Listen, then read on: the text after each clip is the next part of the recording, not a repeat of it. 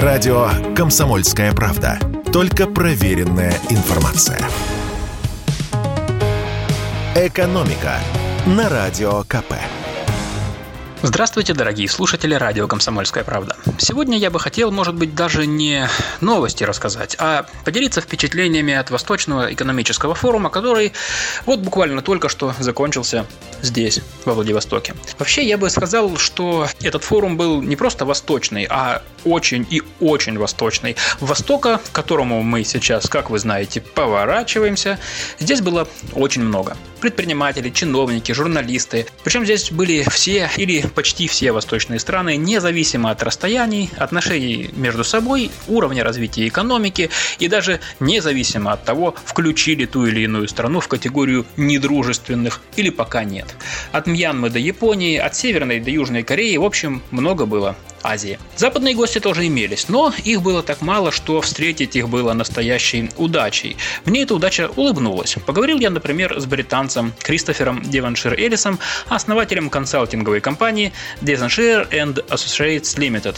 Передаю вам его слова. «Русские, — сказал он, — очень приятные люди, а российские предприниматели – надежные партнеры. Я работаю с Россией много лет и продолжаю вести бизнес, как и прежде», – заверил меня Кристофер. А господин Мизаки Масааки, главный исполнительный директор японской энергетической компании GPSS Holdings Incorporated, рассказал мне, что у них есть как русские сотрудники в Японии, так и бизнес-партнеры в России, и взаимоотношения с ними никак не изменились. И сотрудничество с Россией продолжается, хотя, конечно, есть объективные сложности. Какие сложности? Ну, например, с международными платежами. А есть еще вот какая сложность. Раньше ведь как было? Сел на самолет в Токио, и через пару часов ты во Владивостоке. В этот же раз мои японские собеседники добирались до Владивостока 40 часов через Дубай и Москву. В общем, такой поворот на восток, в котором остается место и Западу тоже. Причем касается это самых разных сфер и отраслей. Например, многострадального автопрома. Как мне сказал вице-премьер и глава Минпромторга Денис Мантуров, который гостил у нас в студии «Комсомольская правда» на Восточном экономическом форуме, российское правительство не хлопает дверью перед западными автопроизводителями, но когда они захотят вернуться, спрос с них будет более строгим, чем это было изначально,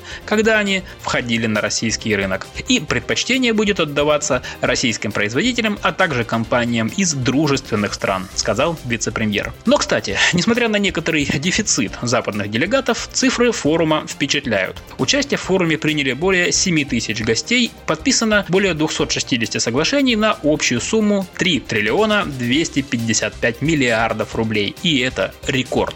Кстати, еще наравне с восточным поворотом одной из главных тем форума был туризм. Как поэтично выразился другой вице-премьер, полпред президента в Дальневосточном федеральном округе Юрий Трутнев, Дальний Восток – это огромная, прекрасная территория, где очень много мест для открытий. Но, чтобы делать эти самые открытия на этой самой прекрасной территории, повернуться нужно не только на восток, но и лицом к туристу. А в этом плане мягко выражусь, не все и не всегда гладко. Например, туристический приток на Дальний Восток за прошедший год вырос на 38%, а количество номеров в отелях только на 8%. Значит, предложение не успевает за спросом. И что делать? Вот Юрий Трутнев делает логичный вывод, цитирую. Уровень налогов определяется тем, насколько бизнес в состоянии жить с этими налогами. Если бизнес отстает, если средства не вкладываются в развитие инфраструктуры туризма, значит налоги на туризм избыточные. Так что надо надо снижать налоги. И тогда появятся новые гостиницы, новые дороги, новые подъемники, и турист поедет за открытиями. И российский, и азиатский, и европейский, и американский. В общем, в любом случае, дружественный. Как сейчас принято говорить. Кстати,